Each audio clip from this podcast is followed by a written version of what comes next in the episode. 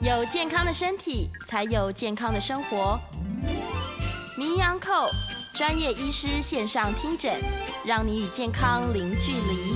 Hello，各位听众朋友，早安！这里是 FM 九八点一九八新闻台。你现在所收听的节目是星期一到星期五早上十一点播出的《名医央叩》，我是主持人要李诗诗。今天的节目呢，一样在九八新闻台的 YouTube 频道直播中，欢迎你可以来到我们的直播现场，在聊天室也欢迎随时用文字做线上的互动哦。半点之后我们才会开放 call in。来，最近有一个这个应该是前一阵子的新闻了啦，大陆有一个网红很红，红到台湾，叫做冯提莫。然后他那时候就唱了很多流行的歌曲，导致呢大家都认识他。但是最近哦，他就发现好像甲状腺癌，而且他自己说末期，然后让所有的粉丝大家都大吃一惊。后来就又说治好了，对，所以现在正在恢复中， 很恐怖。所以赶快趁机会我们来认识一下甲状腺的相关问题，以及甲状腺癌到底是什么样的癌症哦。欢迎振兴医院新陈代谢科的时光钟石医师。啊，思思，各位听众朋友，大家早安。是早安，石医师早安。哎，我们先回应一下这个新闻，末期治疗好 了，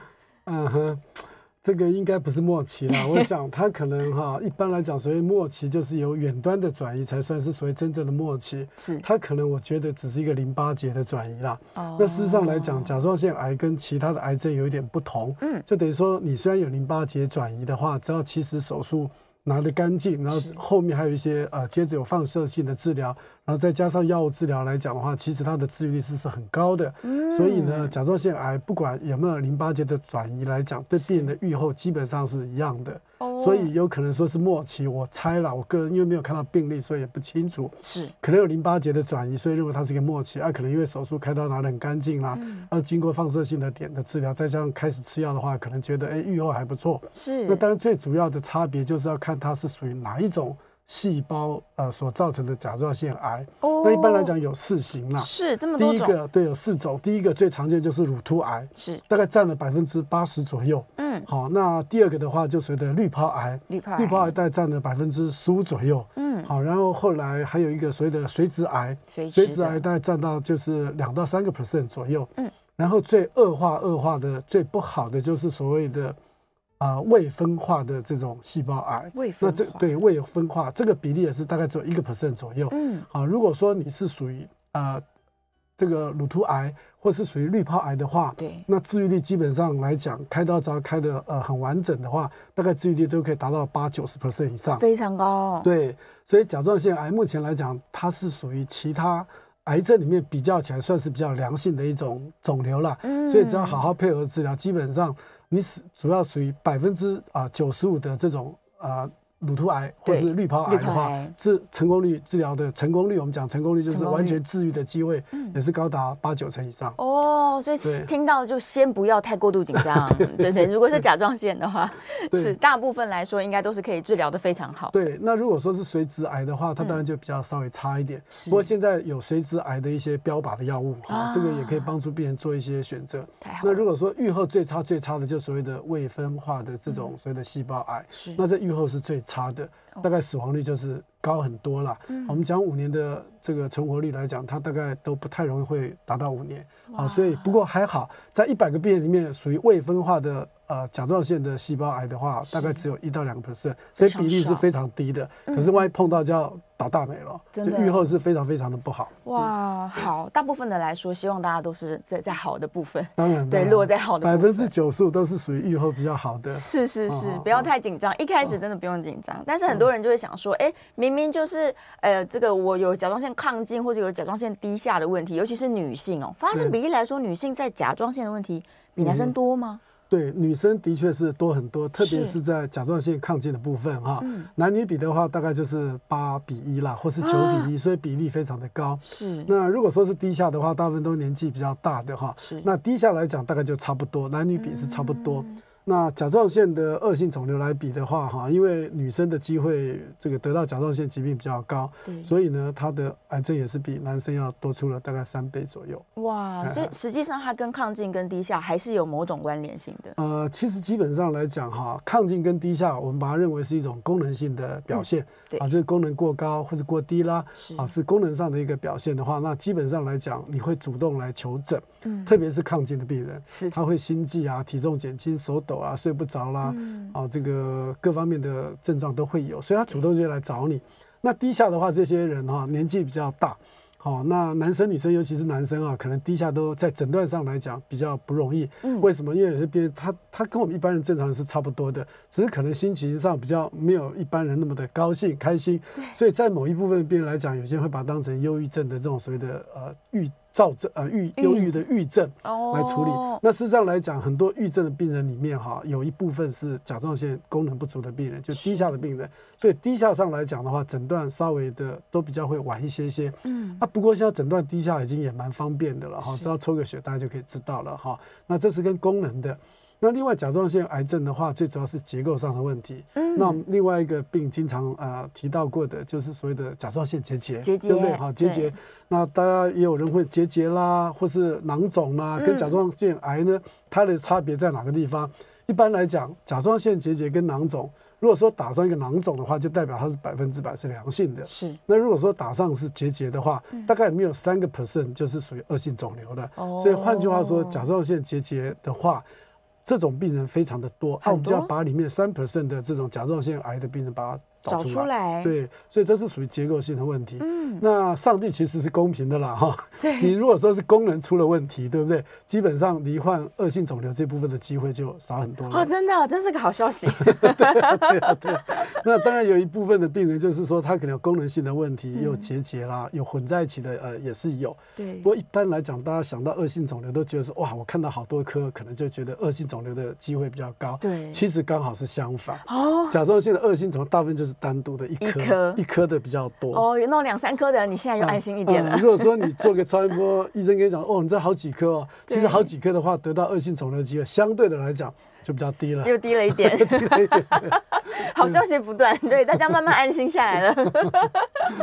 是，所以反而这个恶性肿瘤，它通常是用一颗，然后慢慢慢慢表表现出来的。对，当然不是是说一定绝对啦，只是说我们在临床上看到，嗯大部分都是一颗啦，哦呃，一颗的比较多。原来如对。此，跟大小有差异嘛？有的人结节很大啊，哦，没有，跟大小很奇怪，也没有差异。以前我们都认为，呃，结节只要小一公分的话，我们都把它对当成良性的来处理哈。是那可是现在因为这个超音波的诊断的仪器嗯哈，它的解析度变得更好，然后医师的技术也更强，啊然后又很多就是说在体检就发现有问题，所以现在一公分以上的恶性肿瘤也是不少见的哦。嗯那我就举个例子，我们医生哦，我们医生里面有一个啊、而且他本身也是做我们这个科的哈、啊咦新陈代谢科的医生糟啊，他在多年前就是说有一颗大概零点四公分左右，小小的好、哦小小的不大，嗯呃，他也这个这个没有很在意啦。然后就是经常摸嘛，就觉得哎，这个有一颗怪怪的对。那他太太就跟他建议说啊，你既然觉得怪怪的，你就去把它割掉就算了嘛，对不对啊，？拿出来，那对 拿出来就解决了。嗯那当然他自己就是医生啊，所以他也没拿出来，他去做了一个细针穿刺，是哎，没想到还真是一个恶性肿瘤，哇还是一个乳突癌，哈还好哎，还好。所以呢，不过讲这个的也经过了几年啊，讲这个意思就是说，这种乳突癌它长得也很慢，嗯而且大小变化也很缓慢，所以现在只要小一公分啊，我们会看它超音波的一个状况，如果边缘是属于不规则的，而且有一些所谓的微小钙化点的话，我们基本上要执行一个细针穿刺的检查，嗯就是要把这种呃早期的恶性肿瘤把它早点找出来。揪出来，，对对，是。那或者是所以他跟大每小没年有太直接的关系。啊、天 哪！所以小姨不一定安心了。那嗯我如果每年都做，我追踪它的变化呢？这样有没有帮助？啊、对，这样是有帮助的。嗯那有些病人就是说追踪了，比如说一两年之后，对不对？刚开始做都是呃良性的，就后来哎发现是一个恶性的，嗯那他就觉得说，哎，良性的是不是会变恶性的啊？转化了呃转化了，变化了，还是因为你穿刺，然后造成良性的变成恶性 的，说是算是我们造成的哈。对我说其实不是这个样子，应该是说哈，一个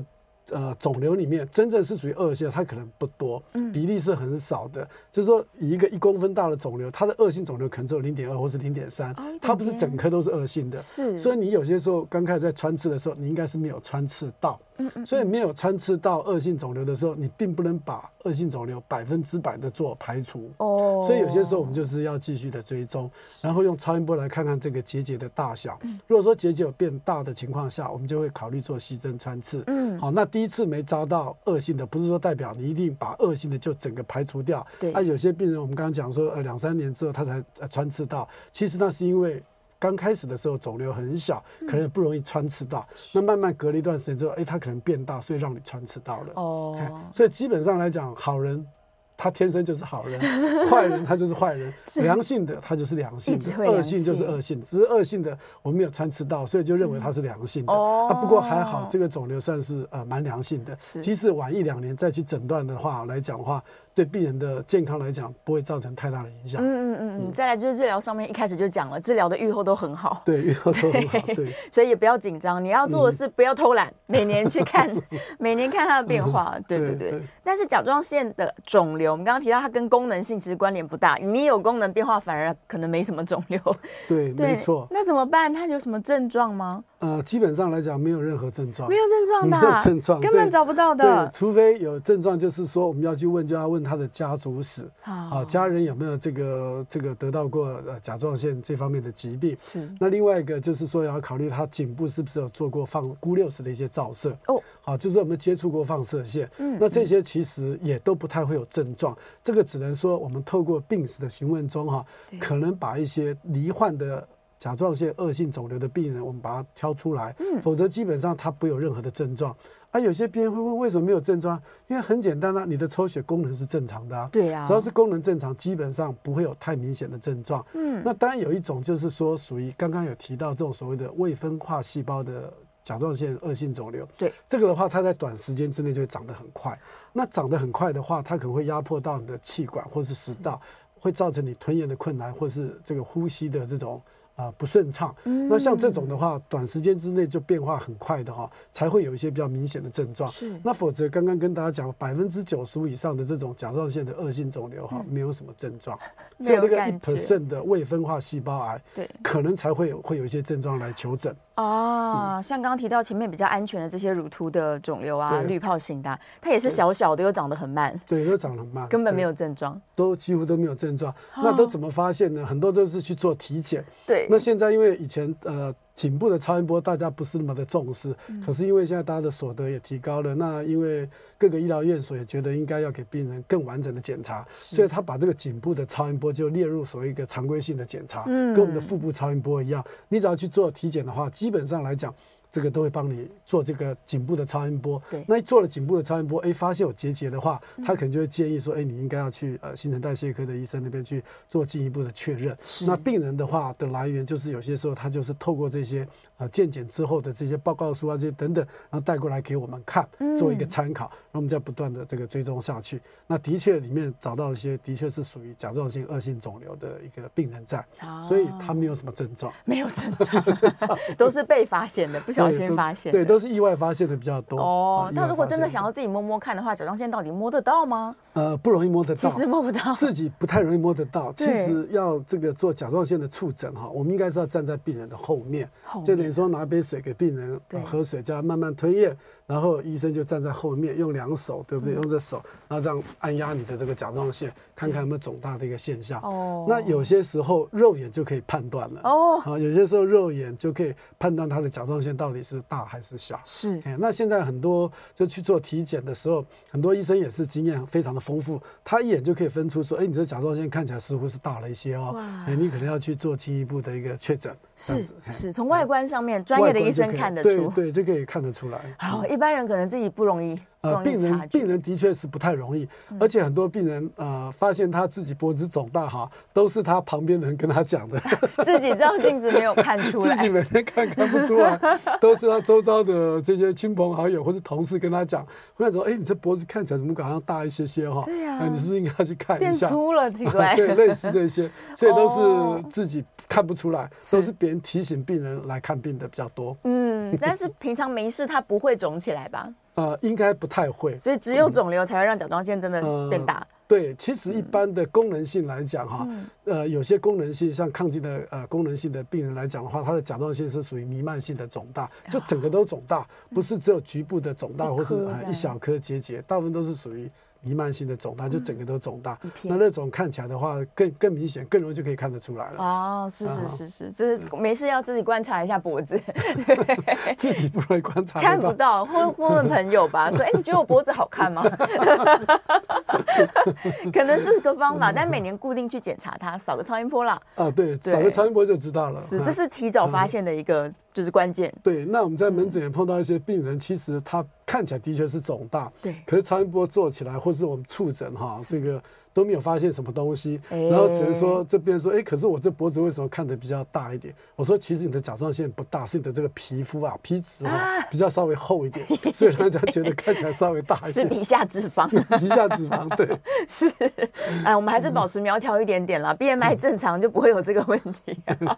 是，再来呢，我们要问年龄了，到底他有没有一个年龄的好发期？还是你看黄天墨这么年轻，我们就会觉得，嗯难道每个年龄都会吗？呃，其实哈，像他，因为他是一个算是一个公众人物啦，嗯所以大家会觉得呃比较觉得说，哎，这么年轻怎么会哈？对其实我们在门诊看很多年轻的女生也都是会的啦，啊哈真的也是很多甚至比她还年轻的都有哈，是二十几岁的呃也有。那她的好发年龄就是在她的所谓的生殖的年龄，就是二十岁到五十岁哦，有生育能啊，力有的，生育能力的这个部分的生殖哦年龄。是所以那小孩子说实在不常见哈，比如说国高中生倒是不常见，是可是大学生以上哈，二十五或是刚出社会，这个其实呃二十几岁、三十岁左右的甲状腺的恶性肿瘤其实也是不少了。哦，也是也是多不的少哇！对大家要提高警觉，这嗯不还是是有高龄的人的专利， 啊，对，跟年龄我觉得也没有太直接的关系了。嗯是是那是，不过还好，就这些年轻人得到大部分还是属于比较常见的这种绿绿泡、滤泡乳突癌、乳乳突突癌是最滤常见泡，嗯占了百百分之八十。那其次就是滤泡癌，是不过还好治愈都蛮好的，嗯嗯哎嗯治嗯嗯愈治愈率都蛮高的。哇！这个如果听到的是家长，赶快回家观察一下自己家那 如这个果年说轻人们对，如果说思思有提到年纪越高的话，得到的话哈，这种所谓的未分化细胞癌，我刚刚有提到哈是，大部分的确都是老年人比较多，嗯都是老年人，都是六六七十岁以上的这个机会会比较高。哦哎，所以说年轻人虽然得到是恶性肿瘤，基本上它还是属于比较好的那种，是特别是乳突癌跟容易淋巴治疗癌的对，类容易型嗯治疗的那种。那年纪大得到的话，就是说啊、这个未分化的这种细胞癌的话，就是比较年纪比较高一点。那髓质癌的话，也有刚刚我们有也有提到嗯髓质癌髓质癌对，那髓质癌最主要就是有家庭遗传的这种病史。遗传哦，型嘿有遗的，嗯传的方面的问题，所以只要问他甲状腺癌的话，问到了，诶，说家里面的人有，好，只要有血缘关系的人有的话，是然后呢又是属于髓质癌的话，那这种遗传性就很高了。嗯那我的确在我手上呃有两例的髓质癌哈，是家族就是不止他有，他的上一代也是有的，是嗯是，呃这种不多，这种个案不多，很少量，很少，对，对很。少但是。假如真的有家族在家族史的人，对他就真的要提高警觉。呃，对，如果说对有甲状腺恶性肿瘤的家族史，其实自己就要知道，可能就是每年在做体检的时候就要少看看有没有结节对。如果有结节的话，可能就要做进一步的确诊。啊，做穿刺啊等等啊的，对，对积极对了，积极对，要的，积极性的一个确诊。是。那也不是说没有家族史的人就不积极，也不是 这样，也不是， 对对。每个人都要积极一点，对嗯呀、但是假如医生跟你判断说你还不用做穿刺，这时候是不是我们也就先不要那么不要那么紧张了呢？嗯嗯嗯，呃，对，起码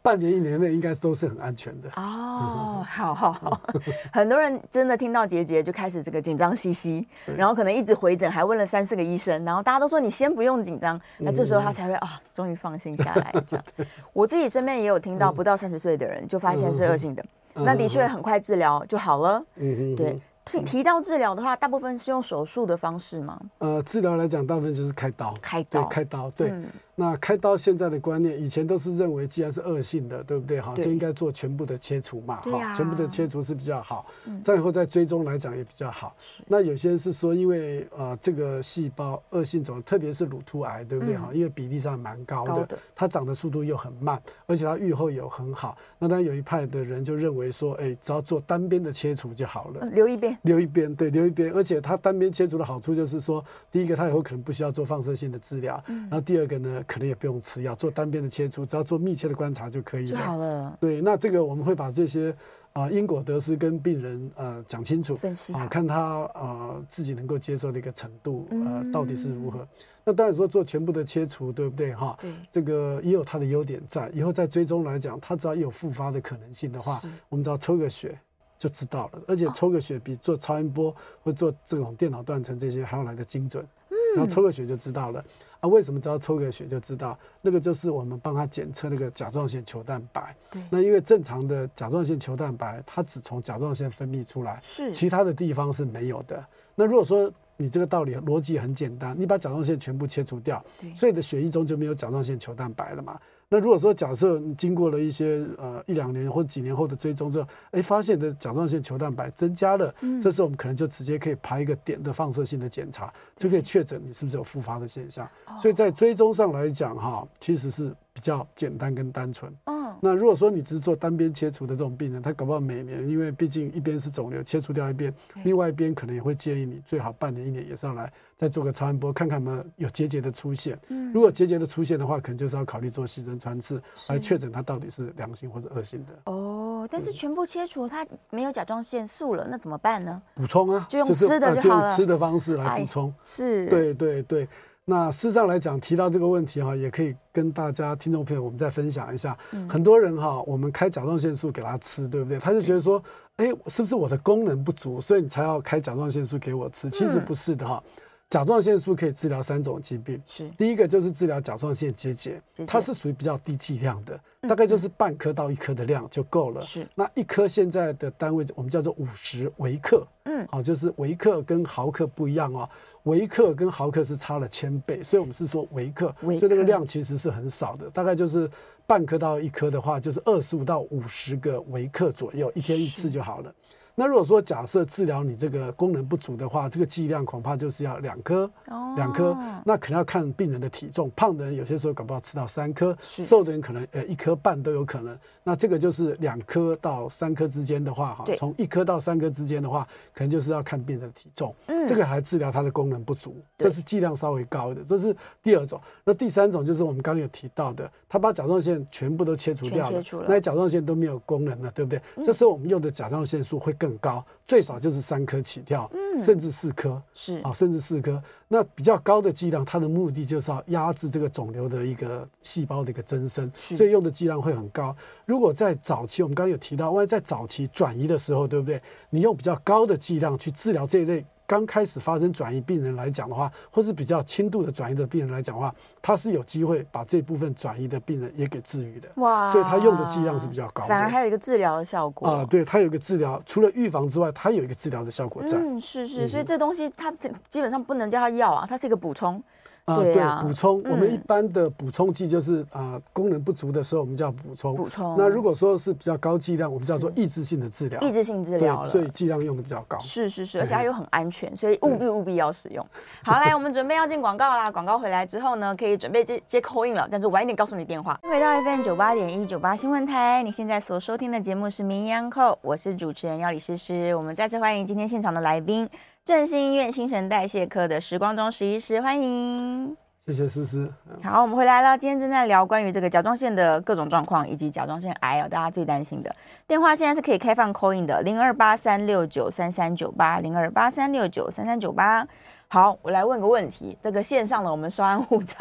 我现在问个问题，就是刚刚已经提到了治疗了，那甲状腺癌是有办法预防的吗？哦，预防啊，其实对说到预防也是比较困难的哈、是预防的方法就是说，第一个，保持健康的这种生活形态嘛，嗯然后每天要开开心心，不要给自己太大压力。心情啊好这跟压力有关系的哈呀。压力那第二个就是说，呃，就是说按时的去做一些啊定期检查检。查啦 哎，，只要做超音波就可以了，嗯因为功能性的话，抽血大概你有症状再抽都来得及。是而且这种所谓的结构性的部分哈、基本上抽血都是正常的。嗯对啊我们只要做超音波的追踪其实就可以了。嗯，是是啊，是。不过当然，如果说从来都没做过的话，不管到一些医疗院所啦，哈，或是一些呃健检的单位来讲的话，他可能抽血跟超音波都会一起帮你做，那嗯对当然就是更好、更完整，一次检一查次全部都检查。对，然后真的感觉异常，带着报告找医 生。 是，马上电话线上有听众朋友空音进来了，我们来接个电话哦。是，首先是刘刘先生，刘先生请说。嗯，那个石大夫你好哈，呃，我是上次有血糖有高到五百多才住院哈，那现在医生给我是打了那个一个橘色的针，一个是呃红色的针。那我在这几年中换了三种针，蓝色的针总共有三种。那我现在如果说，呃，以后的话，是不是以后呃若干年之后，按照这种比例就没有药可以打了。嗯那、 啊这是第一个问题，包括因为医生有跟我改改改药嘛，跟对打剂量。那我想是不是若干年之后就没有药打？这是我第一个问题。是那第二个问题，因为我这次血糖高哈、然后样到验验验出来是说是呃脂肪脂肪是有长长那个就是有长东西，然后还有那个就是还还有那个胆胆也长东东西，那现在长在一公分左右，嗯那这样子的话是不是新陈代谢就是血流到哪边才会造成这个是有长这种东西？那请请石大夫麻烦石大夫解惑，谢谢。好，这个刘先生的第一个问题就是说，现在以后会不会没有药可以治疗哈？对，不用担心，一定是有的哈。嗯因为现在有很多新的药，那你刚刚有提到那个橘色的那个药是属于超短效的胰岛素，是所以说当你血糖超过两百五的时候，就应该可以打一针，嗯然后血糖打了之后很快就降下来了，而且它的作用也很快，两个小时大概就结束了哈对。那另外他有提到那个红色的那一支，对不对？嗯红色的就是中效型胰岛素加上一个所谓的超短效胰岛素，对的混合型的一个胰岛素。好，那这个来讲就是一天可能需要打两次哈。嗯嗯那他有提到一个蓝色的针哈，是那个蓝色的针是目前来讲属于比较新的一个呃胰岛素，那它主要也是一个混合型的胰岛素。嗯那它最主要里面的组成就是超短效的胰岛素加上一个超长效的胰岛素。哦哦，，所以这种蓝色的针对年纪大的病人，我觉得就是会比较好一些。啊，如果说是属于中效型的这种胰岛素，对不对哈？或是这种加这种超短效的这种混合型的，嗯可能对年轻人或者对有固定饮食习惯人的人来讲的话，它的效果会比较好。是那还有其他很多种的这种颜色的这种啊针，那我都教育病人说，我我你只要认识颜色就好了，你认识什么东西你不用管。所以有些时候病人他从外面来哈，或是别的医院转诊过来的时候，我都会问说你打什么样的颜色的针，嗯那病人就很清楚。那甚至我们就一张图给他看，你打的是哪一种啊，所以我们很快是就会进到他真正的他是打到底是属于打哪一种胰岛素。那事实上来讲，胰岛素有六大类型啊。好，那我想基于时间的关系，我就不愿意没有时间在这边跟大家一个一个做分享。对我们就用颜色，这个是最精准的。嗯好，嗯那嗯不行的话就给别人看你打什么颜色，你只要讲出你打什么颜色，啊，我们现在就知道你是打哪一种类的。是其实这种胰岛素零零琅琅，我们国内大概也有十几种啊，很多好的很多种，所以我们那个牌墙医生架子上都有。哎，你看你打的是哪一种胰岛素？嗯而且现在有很多新的药物哈，它不是胰岛素，可是它也是用注射的哦是也是注射的哈，所以针剂很多很多，针剂很多，嗯武器很多，所以刘先生，你不要怕说以后啊没有东西可以替换嗯这个，而且你的病情哈、也跟着。你的病情的严重的程度，还有急慢性的程度，嗯是我们会采取不同的治疗，所以这个你就不用担心了哈。嗯这是第一个问题。第二个是他说他好像因为血糖高，所以在各个器官可能都有长一些东哦，西。啊对，长一些东西，对对对对，哈，跟新陈代谢有没有关系？嗯其实是有关系的哈，因为呢，啊、胆囊长东西不外乎就是胆结石跟息肉的问题对。嗯那这个最主要就是跟你的体重、肥胖或是一些慢性病、三高，特别是糖尿病或是胆固醇、血脂肪的问题，是所以你的体质可能比较容易会长这个所谓的息肉也好，或是嗯呃胆结石也好哈。如果说一点一点公一公分以上，大部分都是呃胆结石比较多。嗯嗯那其实这类的病人，只要把他这个胆结石、胆囊切除掉之后，其实他的代谢是可以改善的，嗯他的血糖也是可以。得到一些控制，因为毕竟呃胆囊有胆结石或是息肉的话，就是代表你的这个肠胃的部分，呃长期处于一个慢性疾病发生的一个状况，是所以你把这个问题解决好之后，你的血糖其实是可以改善的。嗯，嗯就可以控制下来对的。对，所以是嗯不管是胆结石或是跟胆囊来讲的话，其实跟你的饮食习惯，甚至你不太喝水啊、都有可能会造成胆汁的一个淤积，嗯然后形成逐步的慢慢形成胆结石哈。那胆结石当然里面又分得很细啦，胆结石很大的一块啦，也有胆砂等等，嗯那又细分很多。不过这些胆结石或是胆囊的息肉，的确是跟代谢是有点关系的。是是是，嗯嗯也是跟血糖的控制啦。对呀、对没错所以还是要没错嗯把自己的慢性病治疗好，这是非常重要。接下对来电话线上是张小姐，张小姐请说。是医生好，主持人好，嗯，我是那个一年半前哦，两年前我是那个淋巴癌的患者，嗯，做过了化疗还有标靶治疗，那现在所有指数这个癌症部分已经控制了，嗯，但是后来就在今年四月发现我体重直线下降，就一个月瘦了五公斤，嗯哇，哦，所以就马上看那个新陈代谢科，嗯那确定就是所谓的甲状腺机能亢进。嗯，那医生就给我的药是这样子，呃，早晚两次，然后两颗，然后饭后吃。它的名字叫牛甲舒定，十毫克。嗯，那吃到今年的七月底的时候又验血，医生说竟然变成甲状腺低下，嗯所以现在除了牛甲舒定改成一天只吃一颗早餐的饭后，那医生说这个昂特新定一百微克吃二分之一就好了，而且一周只吃三次，每次半颗。那刚刚有听到医生，实际是说这个有的是好像是保健的，有的是治疗的。那请教医生，昂特新定一百微克，每周三次，每次半颗，这是保健还是治疗的呢？ ，OK，好。好，张小姐问的问题很好哈，不过对首先恭喜你的淋巴癌问题是解决了哈，太好了因为淋巴癌的确是复杂很多啦哈。嗯那你一个礼拜瘦了这个五公，一个月瘦五公斤哈，是蛮可怕的哈。是，其实一个礼拜瘦这么多公斤的话哈，不不外乎就是几个病，第一个就是甲状腺亢进，嗯就是你的这个病，然后另外一个就是糖尿病，糖糖尿尿病病当然是更多了哈，没有办法控制。那第三个，我以我来讲，就考虑到你是不是淋巴癌复发哈，啊所以恶性肿瘤，大概是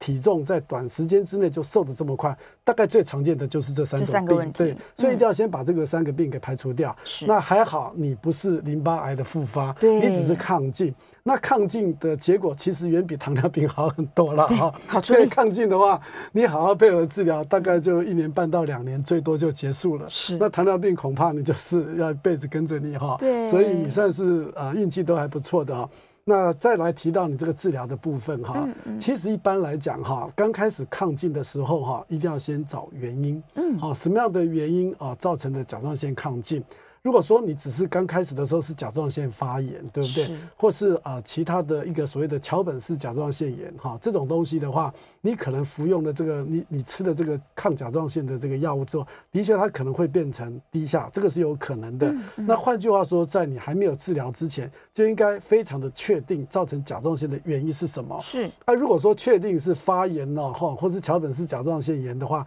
其实这些还是可以靠透过抽血来得到一个确诊。嗯那如果说是属于甲状腺发炎的话，那基本上我只要给你吃一些消炎药，你大概两个礼拜到两个月，你的甲状腺功能就恢复正就好常了，了你的问题就全部都解决了。是那如果说当然最常见的还是所谓的这个自体免疫方面的问题，嗯几乎百分之七八十的病人甲状腺亢进都是属于这类的。是那这类它有它的特性，第一个一定要有家，大部分都有家族遗传史。好、他可能妈妈有，姐姐有，或者堂堂兄、堂弟、堂妹啊、堂姐这些，跟你有血缘关系，可能都会有。嗯那这种是最常见，百分之八十。那这个治疗上来讲，就是吃你这个所谓的我们叫做 c a p i m a z o 哈，就是十十 milligram 一天吃两次或吃三次，那就看病人的情况，这治疗是没有问题的。对，那你有提到说再吃一个甲状腺素哈，啊一百一百微克的哈，半颗呃一个礼拜吃，隔天吃嘛，一个礼拜嗯对吃三次哈，这个到底是不是一种治疗？其实这个也是一种治疗，只是说这种治疗目前来讲比较。人用的比较少，嗯那一般来讲，我们现在一百微克的这种所谓的甲状腺素也几乎都没有了。我们现在新的大概都是五十，小小啊、的小小的一颗，那、你的一百当然是比较大颗了。嗯大颗有些时候切啊不好切啊那些等等，而且吃这类的药最好还是空腹吃，空腹的吸收的效果会比较好。嗯，所以呢，你的个案，我想可能就是因为你的医师他看到你这个甲状腺功能，哎，好像一下变得太低了，或是低到他想象不到的时候，他就觉得说，哎，会不会你是属于甲状腺发炎或者桥本氏甲状腺炎？嗯那如果说你是属于甲状腺发炎或桥本氏甲状腺炎的话，那你当然吃你这个药，很快它就变得低下了。嗯嗯好、所以说一开始的确诊是呃最重要的。是那事实上来讲也不困难，只要呃去抽血检查，检查一些你的发炎指数，或是检查一些抗体，就可以得到答案了。嗯因为亢进哈、有亢进的抗体，是那低下，我们桥本氏甲状腺炎到最后它可能会慢慢的变成低下。那低下它有低下的抗体是不一样的。那当然有些人一开始检查这两种抗体都有，那换句话说，它会变变成哪一种走向的话，那这时候可能超音波就有点帮忙了。哦超音波就有点帮忙了，因为属于这种所谓的百分之八十这种自体免疫病的话，它的超音波看起来可能就是一个弥漫性的肿大。嗯，那如果说是发炎呢，或者桥本氏甲状腺炎的话，有些时候它里面可能就会长一些呃结节在里面东西、哦看得到。结节，对啊，不过有些桥本氏甲状腺炎，它也是属于弥漫性的肿大。嗯，所以刚开始的时候，有些时候就是说需要时间啊，比如说一个月、两个月，再帮你抽血，再做进一步的确诊。所以有些时候的确诊是会比较稍微晚一点。不过因为亢进的症状很明显，我们还是要先治疗。对好，那至于这个补充这个甲状腺素，其实也是治疗的一种。好，它只是说算是它的目的主要是抑制你的这个所谓的脑下垂体释放出这种所谓的甲状腺素释放因子，主要是抑制这个东西。是好，那也可以达到它治疗上的一个效果。好，这是当成治疗用，而不是一个所谓的替代或者补充。嗯，嘿是是是，嗯所以我们就持续观察好了，要帮助他厘清他的状况。对对对对对对这个张小姐问题算是比较她自己大概因为自己人，所以她对也特别的了解。是好是非常非常好。好，我们休息一下。欢迎回到 FM 九八点一九八新闻台，你现在所收听的节目是《名医央叩》，我是主持人药理诗诗。我们再次欢迎今天的来宾是振兴医院新陈代谢科的时光钟石医师。思思听众朋友，大家早。好，太好了！来，这个电话持续开放扣印，大家把握最后一节的节目时间，电话是零二八三六九三三九八零二八三六九三三九八。来，我们来回一下线上问题，线上在问班长说，无论是结节、亢进还是癌症，甲状腺都会变大吗？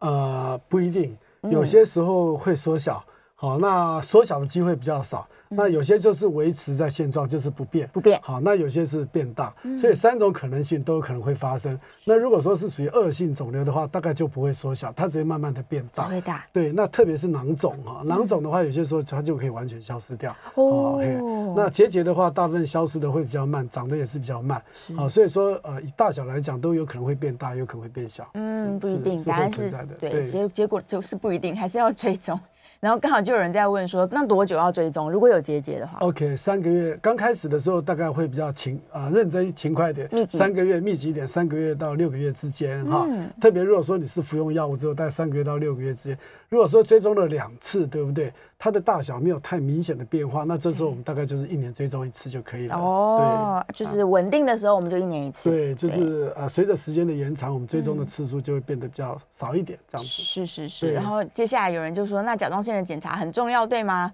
是吧？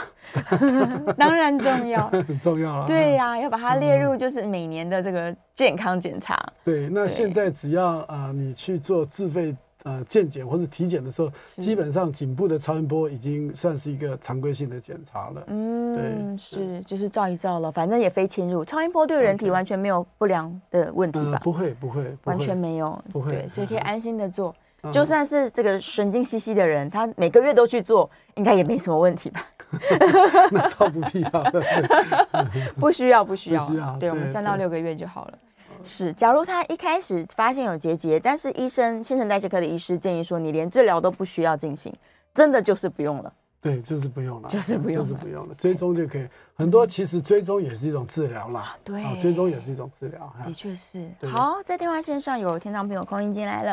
我来听一下电话，是张小姐，张小姐请说。啊，啊你好哈、是，那个我就是有发现那个呃，弟弟跟我讲，那呃甲状腺这边怎么长一颗啊嗯哈、后来我后来我就去看看照超音波，哎、照超音哎、照超音波，然后有吃那个啊可能好像是昂克星定吧，嗯一嗯百、哎是然后吃了大概大概两个月之后，它就忽然间变好哦大，那一颗就变好了、好大啊，旁边还有一颗哈。然后后来我就因为都有照诶抽血嘛，抽血都都是正常正常的啊，甲状腺刺激素啊，什么什么什么这样哈。嗯，啊啊啊！后来后来，我现在就大概有两年，两年就没有，哎，都就吃中医这样哈、按、按、那个变大那个哈、它就一直这样，也没有变大，也没有变小。嗯，啊，请问我为什么吃那个好像是类似昂克星定吧，一百 mini 的，是，哎，然后吃了大概吃一个礼拜，我就觉得我那一颗怎么会动一动？那吃了差不多两个月，它就好像变好大。嗯，是不是吃那个药的关系嘛？嗯嗯嗯，好，好好，好，哎谢谢张好小姐。好，张小姐，你问的问题就是吃昂特星之后甲状腺会不会变大嘛？哈对，基本上来讲是不太会了哈。嗯啊，或许是你的这个，因为有些时候我们颈部不止甲状腺，还有很多的淋巴结，特别在侧边的时候，或许你的肿大的一颗是淋巴结，也说不一定。嗯，哎那如果说是呃真的你变大的时候，呃来看门诊的时候，我一定会帮你排一个细针穿刺的检查。是因为我们吃甲状腺素的目的哈，不管你是吃五十、二十五或是一百，一百的话哈，我的感觉就不是治疗结节了，是治疗功能不足。好，一嗯，百的话就要治疗这个低下的一个问题了。对，好，哦所以要看看你到底是什么样的问题。啊，一般来讲，不管你是吃一百的哈，它的结节其实是不太会变大的。是那如果说变大了，对不对？那我们一定要做穿刺哈，嗯因为它主要就是刚刚张小姐有提到吃的甲状腺素哈，对就是要抑制这个所谓的甲状腺刺激素，所谓的 TSH，所以它不太可能会变大。是。那如果说变大的话，我们就要考虑到一个恶性肿瘤存在的可能性，嗯所以一定要做一个细针穿刺来确诊。那我是觉得它这个一下变大又变小，可能并不是真正的甲状腺结节，而是淋巴结。是淋巴，淋巴结就有可能了，对，嗯淋巴结就有可能。有的时候淋巴结摸起来，也可能也是呃一颗嘛，一公分、两公分大的也有。对那后来超音波一扫，其实它并不是甲状腺结节，而是淋巴结。这个在超音波底下可以看得非常的清楚。嗯，是是，理清一下，理清一下。嗯对，接下来我们郑小姐在电话线上，郑小姐请说。哎，两位好，你我好请问一下医师，应该说那个甲状呃甲状腺已经割除之后，我刚我刚刚听好像说还有复发复复复发的机会啊，但是不是已经割掉了吗？是嗯啊，对，还有一个就是说，请问一下那个医师，所谓的呃维豪克是不是就是 NCG，豪克是不是就是 MG？豪克是 mg，维克是 ug。 UG 哦 UG 啊，维克就你说他们 UG 差一差一千倍是吧？对，一个是嗯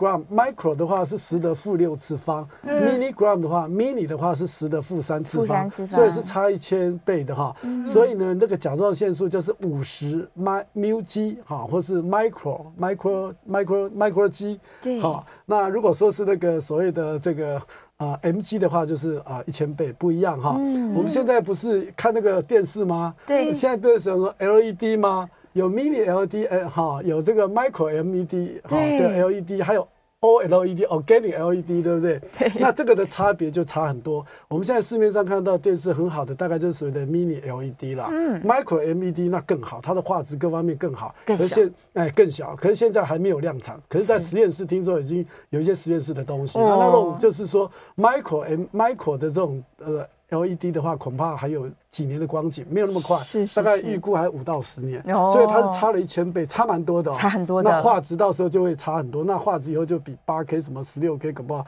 就会一直上去，就跟电脑一样哈。是是是所以它差的是一百一百倍。那有些时候哈，我们考试就考这些呃比较没有经验的医生，嗯我们的单位把它故意给他写错，把这 mu g 写成 m g，他有的东西搞不清楚它到底是什么，哇他就这是故意找他们麻烦的。是所以你一百个。有有些你刚刚讲一百个 micro g 对不嗯对？microgram，、那就是有些时候就是得零点一个 milligram，、所哦以有些时候你看那个药单上显示零点一，有些写一百，对那就是差一千倍嘛。是对啊是单位是是，不一样的。嗯嗯哦嗯，所以要看到 UG 还是 AMG 哎是不对，一应样该是的。 UG，嘿对 U 就是 micro 的意思。好，是不是有人会写成 MCG 啊？哦，MCG 就是 mi- micro microgram 的意是思。是对是对是对嗯，呃就是 microgram，就是 MCG 就是 mu g 的意思。就是 MUG。 mu g 这两个单位是一样的，一样的，对一样对的，micro，，对，一所以样大家的嗯仔细看一下。然后他刚刚问说，全切除之后对为什么还会复发？不是切了吗？啊， 对，没错啊对，切了是切了，啊可是是毕竟切的再干净，对不对？嗯总是有一些我们可能肉眼看不到的细胞，它可能跑出去了啊就是转移转移出去了是啊，所以我们就透过这个所谓的甲状腺球蛋白，